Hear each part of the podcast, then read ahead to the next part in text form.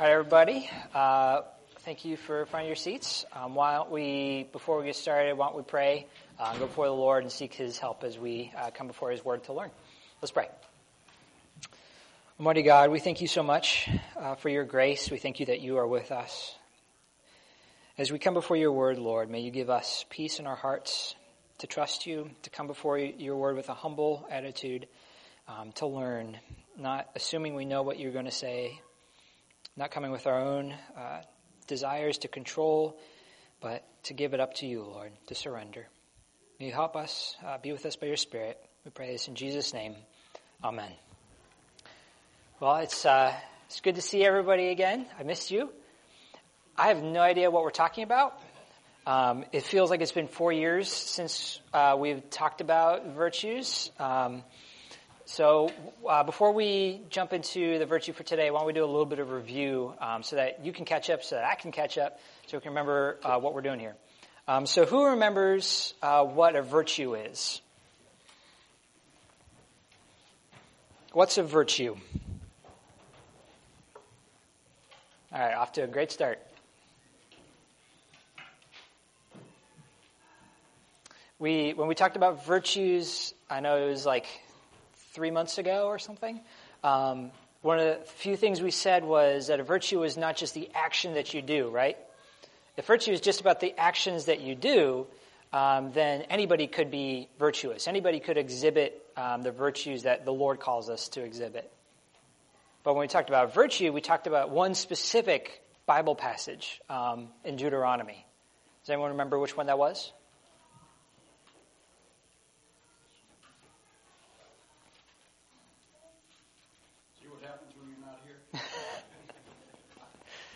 Man, I let Brett at you for two weeks, and he just erases everything I've taught you. Uh, so Deuteronomy 6 4. Deuteronomy 6 4, the Shema. Uh, we talked about this verse because we wanted to find out, okay, so what does God want from us? Uh, how do we sum up what it looks like to live uh, a Christian life? And we said, well, Deuteronomy 6 4 is great because it says, love the Lord your God with all of your mind, with all of your heart, with all of your life. It says it in slightly different terms, but that's the gist, right? We're supposed to love God with our thoughts. We're supposed to love Him with our hearts. Uh, we're supposed to love Him with our lives, with the things that we own, uh, the ways that we interact with other people, things like that. So virtue, right, is not the things that we do. The virtue is about our hearts. It's about our attitudes. It's about our thoughts. It's about our lives. Virtue is, is loving the Lord. And there are different ways that God calls us to love Him, different ways that it, that will manifest. So what we've been doing uh, these last few months is looking at different categories of virtues, right? We're not trying to do every virtue there is in the world. Uh, we'd be here until 2036. Um, but we, do, we did start with the mind, right? How do we love God with our minds? Does anyone remember uh, some of the virtues that we talked about in loving God with our minds?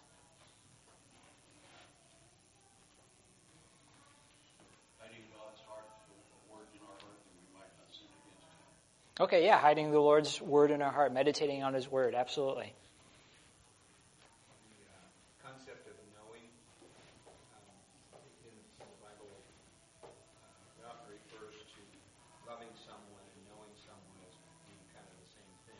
Mm-hmm. Um, and so I think to, to love God adequately, we need to know Him. Yeah, definitely. We need to know God, and that means that we have to know truth Right? We can't we can't love God and have false ideas about God. We have to understand who God is. We have to understand the truth uh, and love the Lord in that way. So one of the virtues we talked about was truthfulness. Right? We are to be truthful people. What else? What other virtues did we talk about? Courage.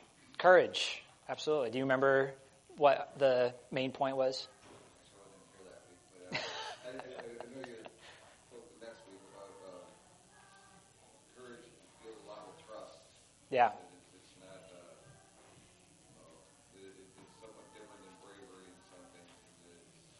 Right.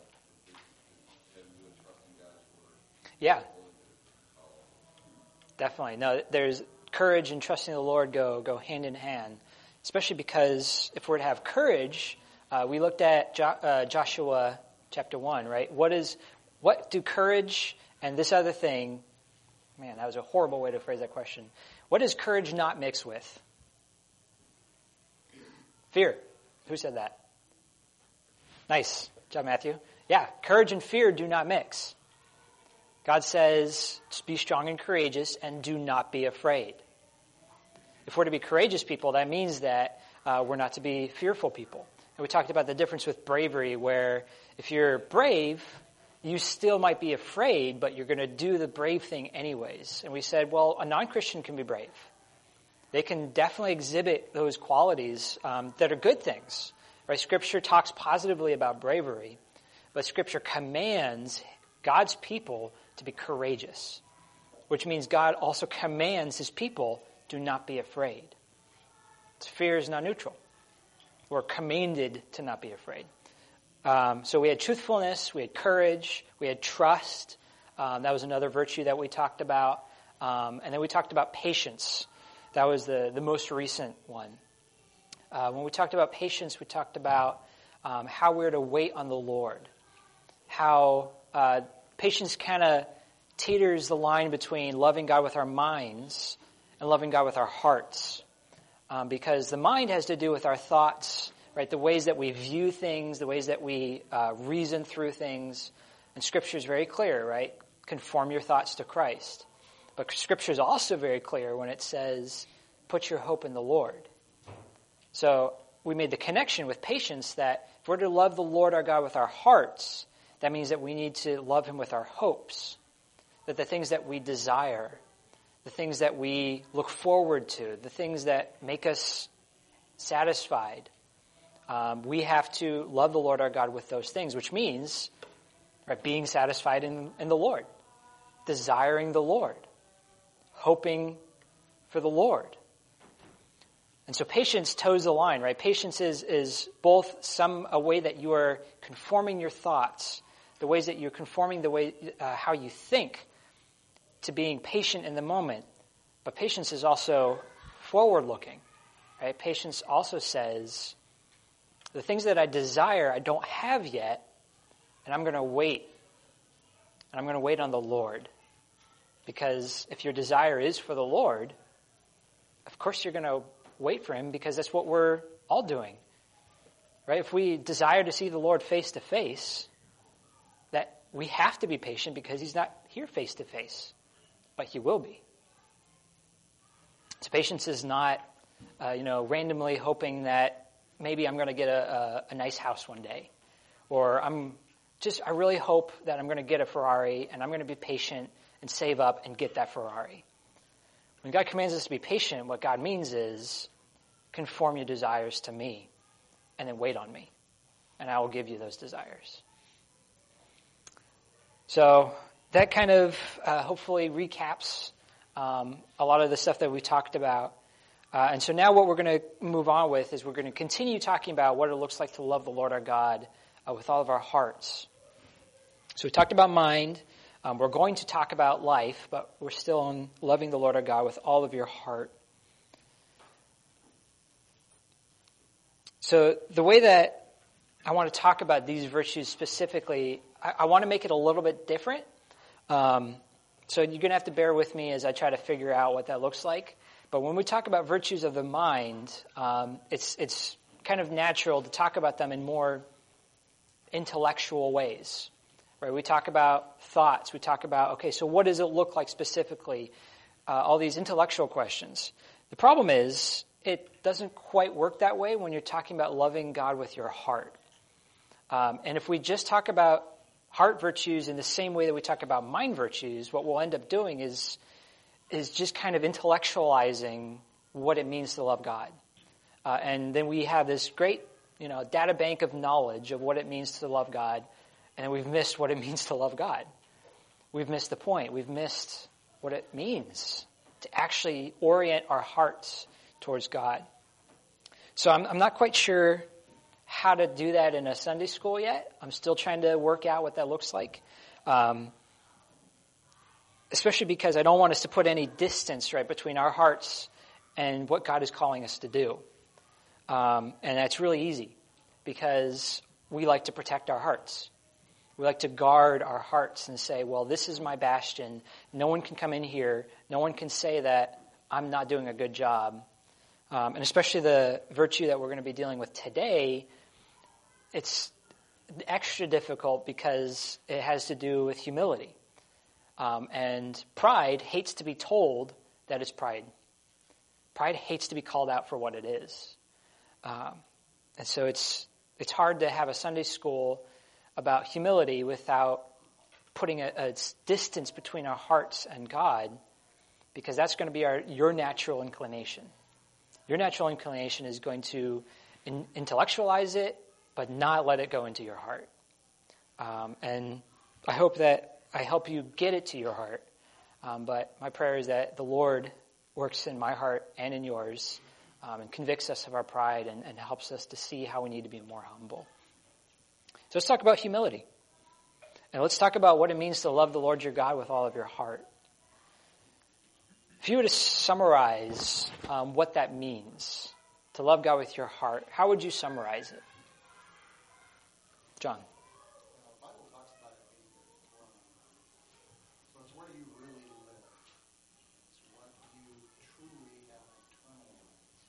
Okay, interesting. Yeah. Yeah. It's a good way to put it. Who's who's on the throne of your heart? Is it God? Or is it yourself? And then God's on a littler throne?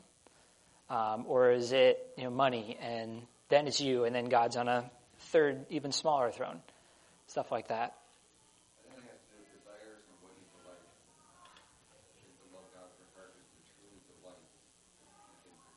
God.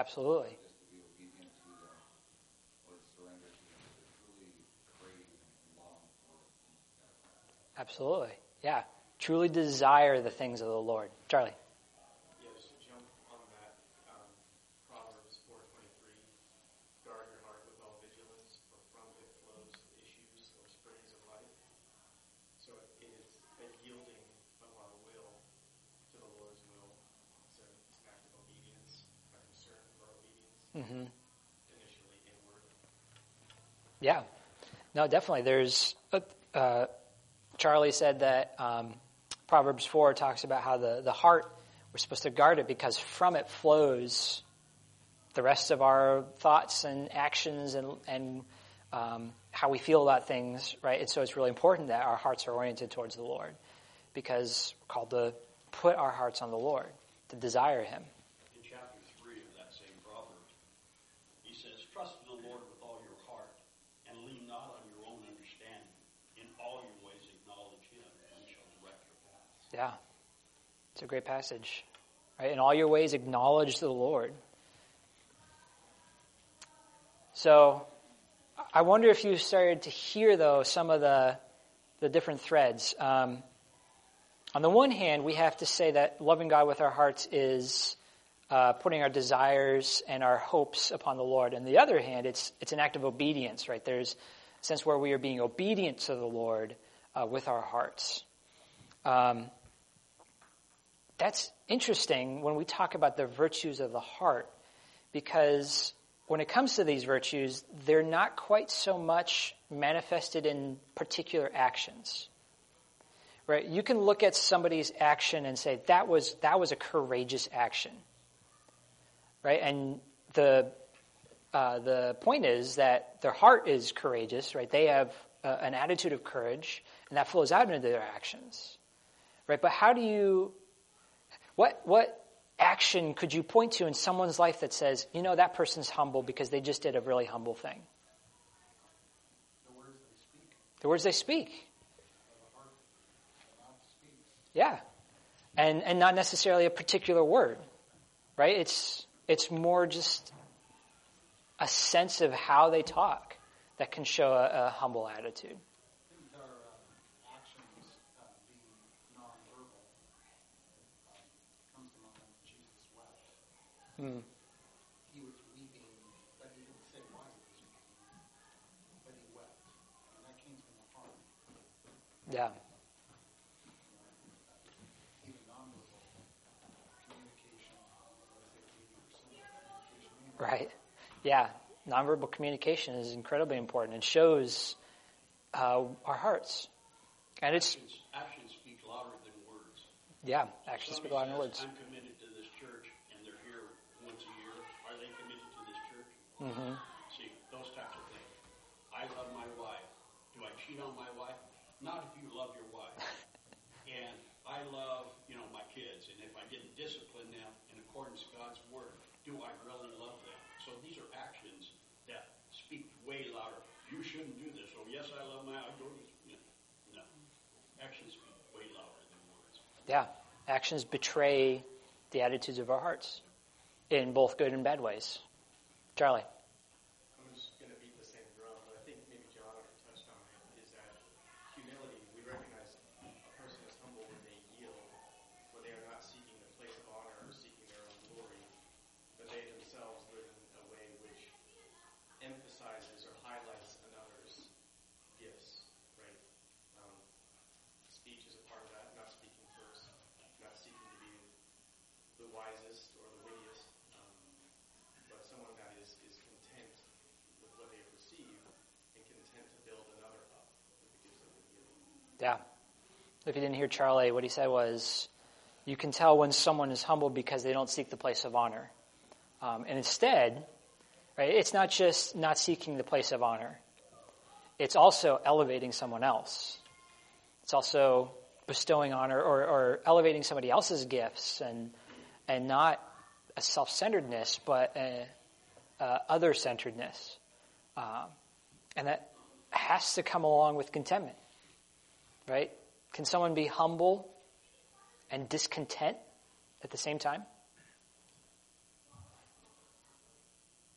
Maybe. It's hard to it's hard to imagine someone who's discontent uh, and yet humble. I think I think you can To be superficial, possibly, um, but I think you can in a certain sense because Scripture talks about two kinds of discontentment. There's discontentment where you are grumbling, you're Israel in the wilderness, saying, "Man, this bread is, bleh, we need meat." And God says, I'm literally raining bread on you from heaven, and that's not enough. Uh, then there's a different kind of contentment, a Psalm 120 kind of contentment. If you've ever read the Psalms of Ascent, uh, read them because they're fantastic. Uh, Psalm 120 is a song of discontentment, but it's not a worldly discontentment. It's not, I, I am mad at God for not giving me what I deserve. It's, life here is terrible, and I don't want to be here. I want to be with God. That's the kind of discontentment uh, that we're allowed to have because where, where is our desire if that's our kind of discontentment? Our desire is on the Lord. Right? Our desire is for, is for the things of the Lord, to see Him face to face, to be with His people, to be in His city. That's a good kind of discontentment. And I think if that is compatible with humility, because that also says, I don't deserve to be with the Lord, but that's where I want to be. And the only person who can get me there is God Himself. Uh, I think someone else mentioned it offhandedly, but uh, if we're to come back to the original question, right, how would you summarize loving God with your heart uh, and maybe humility too? Um, I think maybe it was Steve. You mentioned surrender. I think that's a really key word when you're talking about loving God with your heart. And Charlie touched on it a little bit too, giving up our will. We're called to surrender to God, which means, right, not fighting God, giving up the things that you want in exchange for the things He wants, and being content with what you have, while also wanting the things of God. Right? You, you can't be, you can't surrender to God and also be really discontent that you don't have enough money. You can't say, I love God with, with all of my heart, but man, I just wish that my circumstances were different. It's, it's a hard thing to grapple with, but contentment and humility go together. If you look at your circumstances and you say, these are awful, and how could I possibly be, content right now? You're not going to be humble. Conversely, if you look at your circumstances and say, this is what God has given me, I'm going to surrender it to Him, that's actually the attitude of humility. And that will flow out into everything else. If you're content with your worst circumstances, it's a lot easier to be content with little, the little problems of every day. It's easier to be patient. It's easier uh, to elevate somebody else and to consider them more important than yourself. Because I think that's where humility goes. It's that great quote by C.S. Lewis um, that I love. Humility is not thinking of your, is not thinking less of yourself. It's thinking of yourself less. It's putting others on a higher position than you, considering their desires, their lives, their well-being more important than your own. Which, you know, is great when it's easy. It's, it's nice and easy to do that when, you know, it's things that you like doing. But humility puts people first even when it's hard. Especially when it's hard especially when you don't want to. And you have to conform your heart, your desires, your hopes to the Lord. And it's hard, but that's what the Lord has called us to do. And He's been teaching me this, this whole week with sleep and solo and you know, you, my, my prideful heart wants to sleep, but the Lord has said, no soul is going to wake up like three times every night this whole week. And you're going to have to get up every time and take care of him for three times a night all week. And my, my prideful heart says, how am I supposed to be content? I'm not getting enough sleep. And God says, you need to be content. You need to be humble and accept what I give. So that brings us um, a little bit more into how humility comes about humility, uh, what do you guys think? Do you think that humility is something that you learn? Um, is it maybe a personality trait? Maybe you know somebody who just seems kind of naturally humble as a person. Um, what do you think? Is there a secret?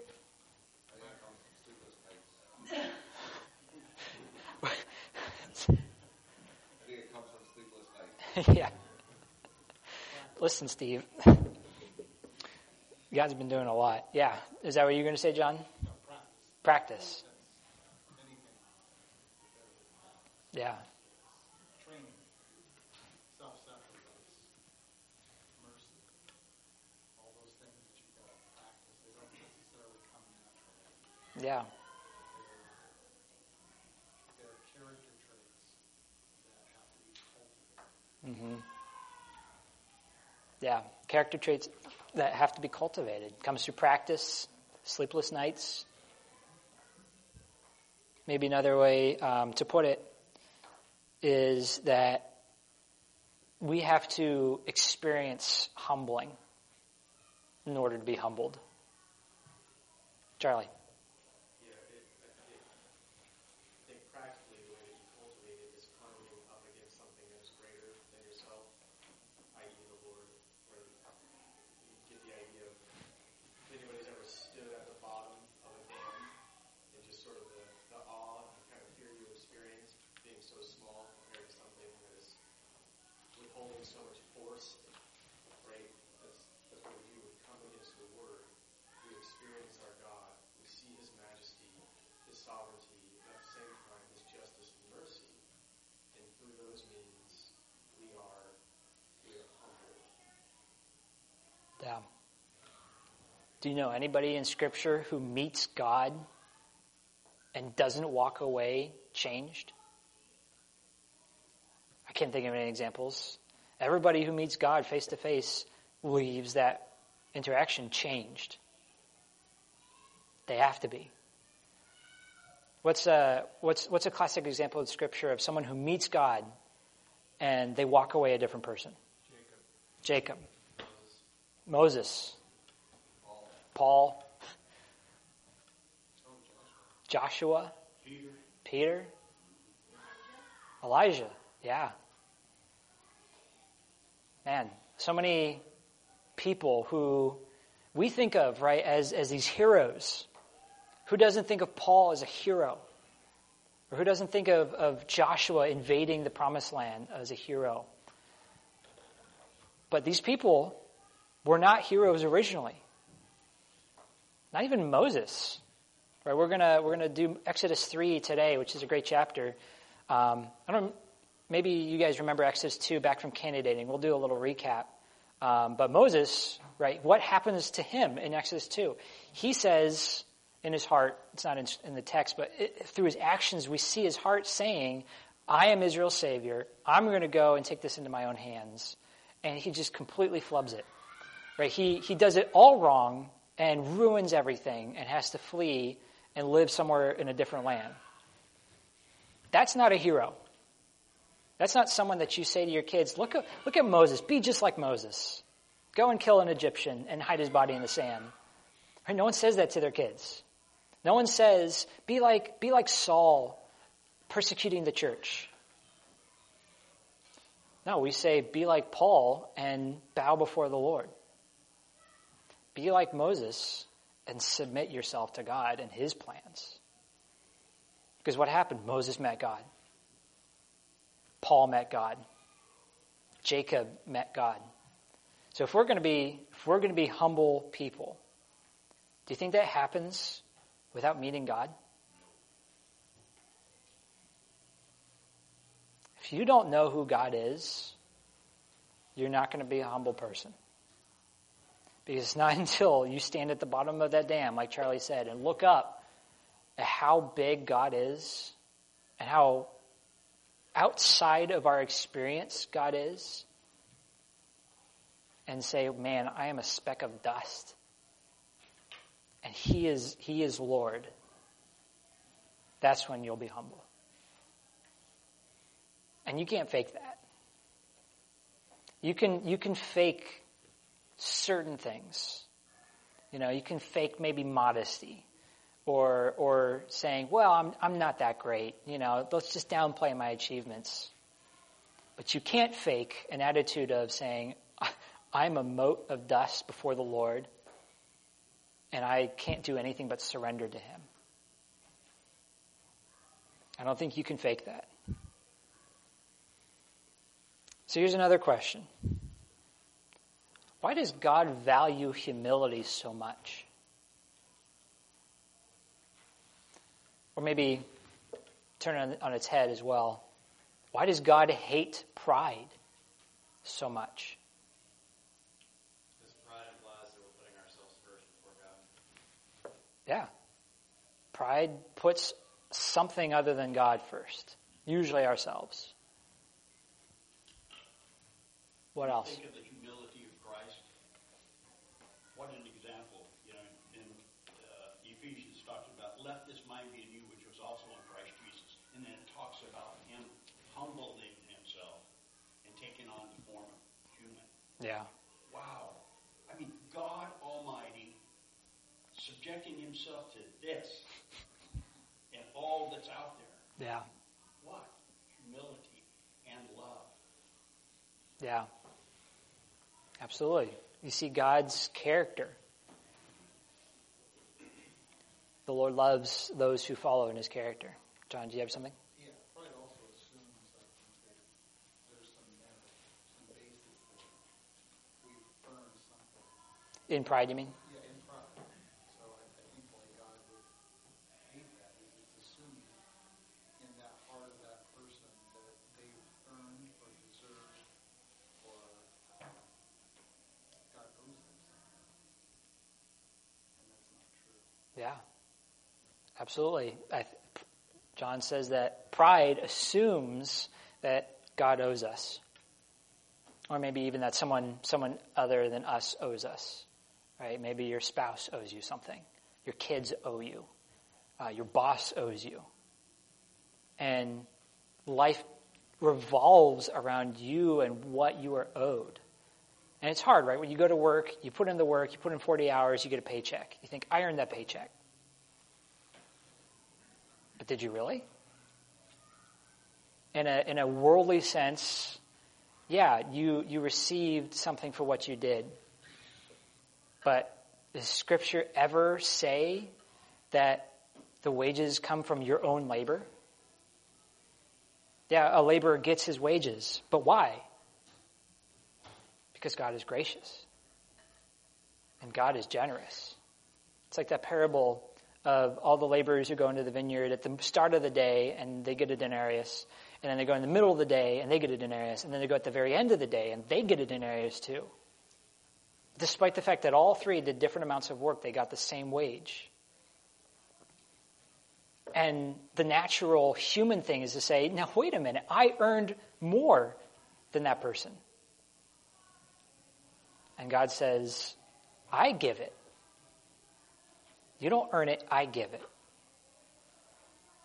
The attitude of pride says, well, I deserve my paycheck. I deserve more.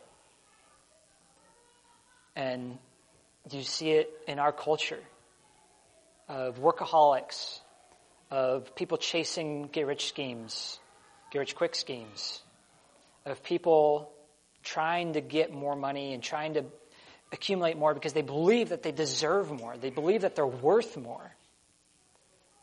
And the same thing applies to them. You're not worth more. God is the one who gives us our wages. And so, right, back to contentment. Being content with what God gives us is an attitude of humility. Being discontent, that's pride. And I think the Lord hates pride so much because it goes against everything that he tries to teach his people. All the, all the commandments that the Lord gives us. How many of the commandments, of the Ten Commandments, are about you?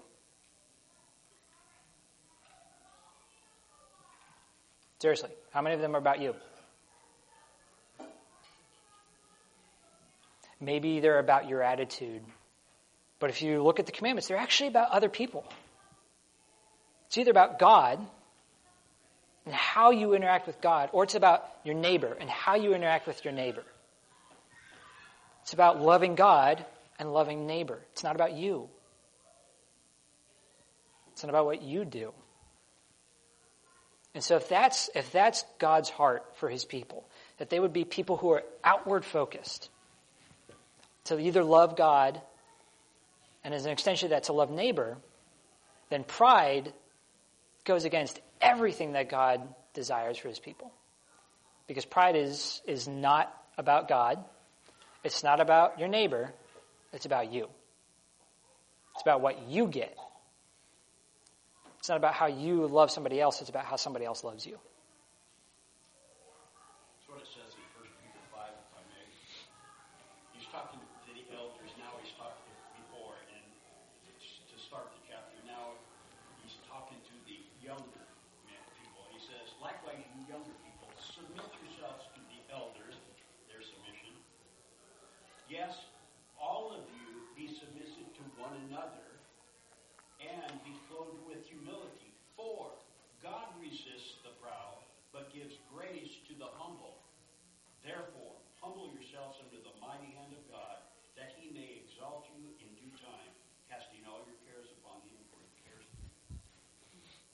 It's a great passage. Charlie.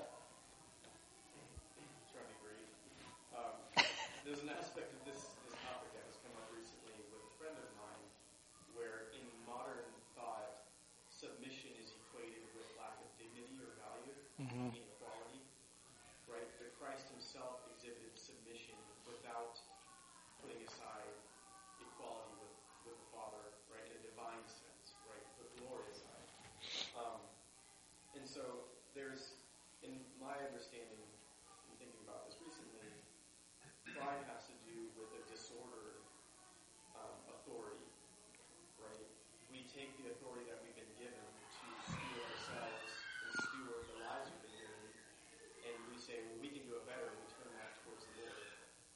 Right? We count ourselves equal with the Lord.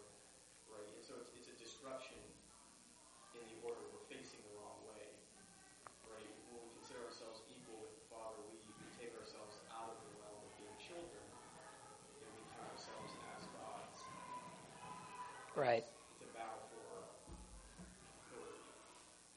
Yeah. Battle for authority, battle for submission. Why, why submit to God if you think you're on the same level as Him? There's, why would you? And it's the same thing applies in marriage. Why submit to your husband if you think you're better than him? And that doesn't mean that you need to lower your own view of yourself and elevate your view of your husband. It means that if, if, you're, if wives are to submit to their husband, that means that they have to, at some level, humble themselves before the Lord. And same thing for husbands. How can you love your wife if you think that you are so much better than her?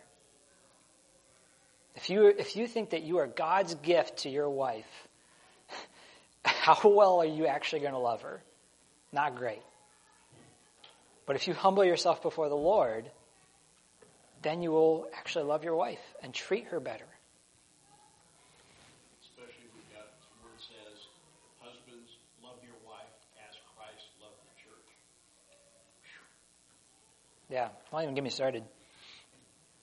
Kids, well, not kids, young young people not married. Why submit to your parents if you think you're better than them? Right? Why why submit to the church? Why submit to to Johnny, to John, to Steve, to Dave, to Pastor Brett? If you think you're better than them. God calls us in all ways to be submissive and humble people who are willing to lay down our own lives, our own desires for the sake of someone else. Ultimately for the sake of God, um, but also to count other people more important than us. So scripture talks about two different ways, two kinds of humbling. Um, the first, right, is when people humble themselves before the Lord. They hear the call to be humble and they respond. Anyone think of any examples in Scripture of, of that kind of humbling happen, happening?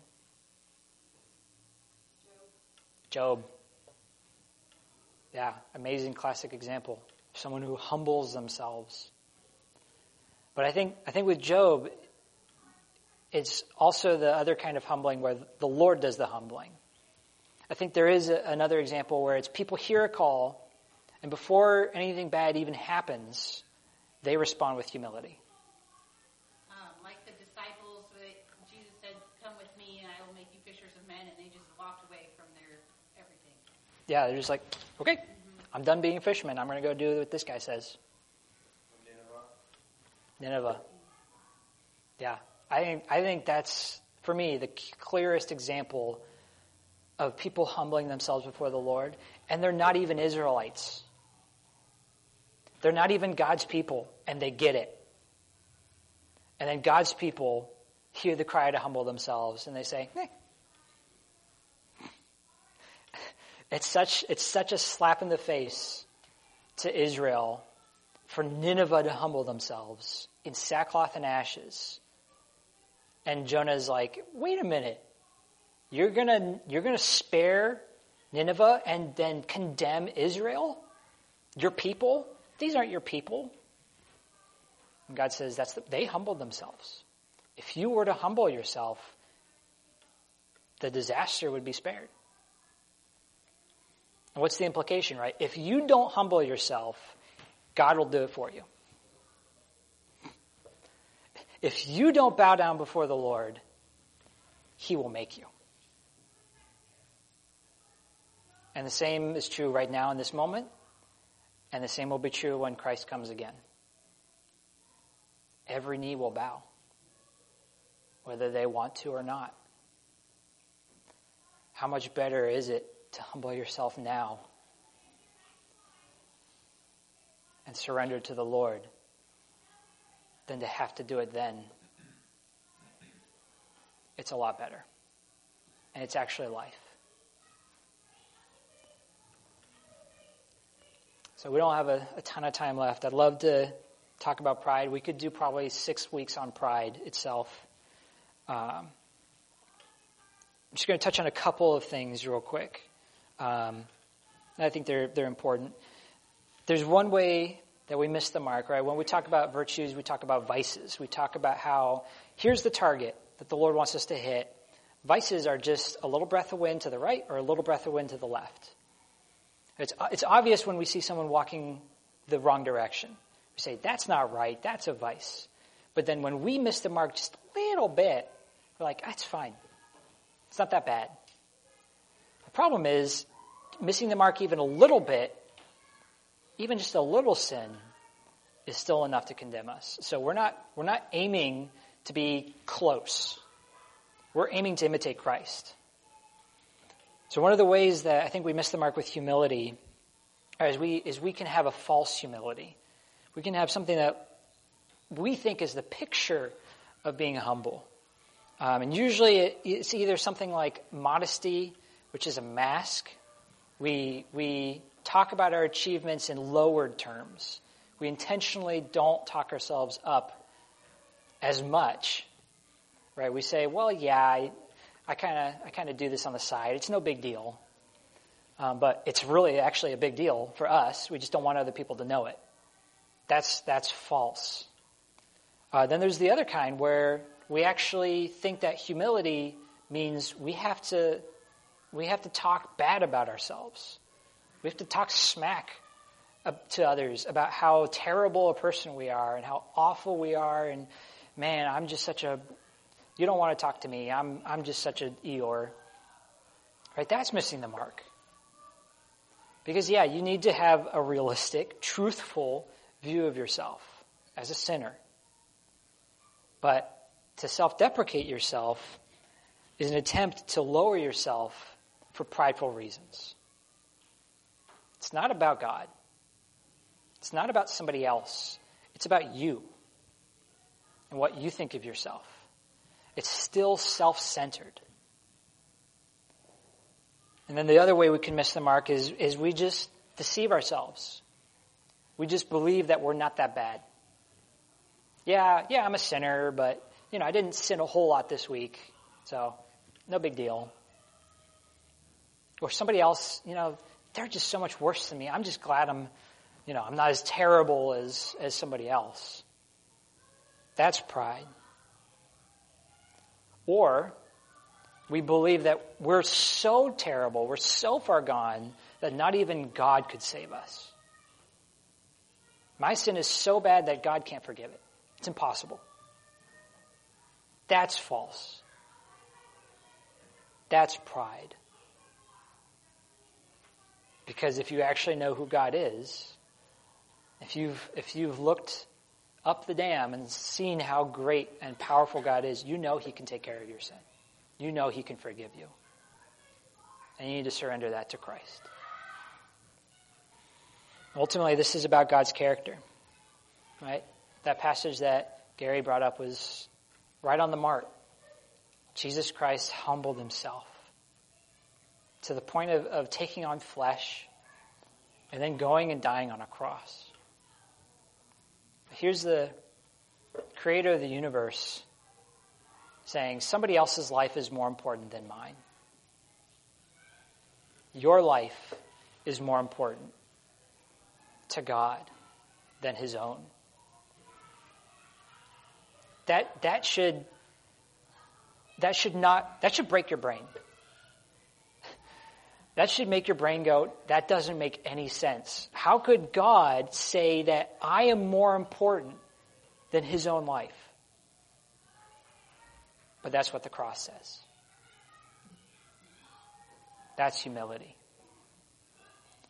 And may God give us a heart of humility to actually believe in the gospel, uh, to surrender to Him, and to live that out. Any questions or comments before we pray and close?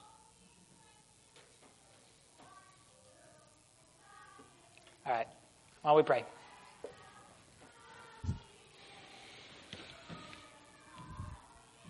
Almighty God, as we come before you, we thank you for your grace. We confess, Lord, that we are prideful people, that we constantly turn ourselves inwards. We look at ourselves. We think more about our hearts than we think about loving you. Then we think about you, and then we think about other people. Lord, we, we pridefully believe that we deserve more, and that the things we have, that we have earned them. But Lord, we saw with Job that you could take it all away. But blessed would be your name. Give us hearts of humility, Lord. Help us to surrender to you everything that we have, everything that we hope in, all the things that we desire. May you conform our desires and our will to your, to, towards yours, Lord. That we might love you and serve you and love and serve others with humble hearts. We pray this all in Jesus' name. Amen.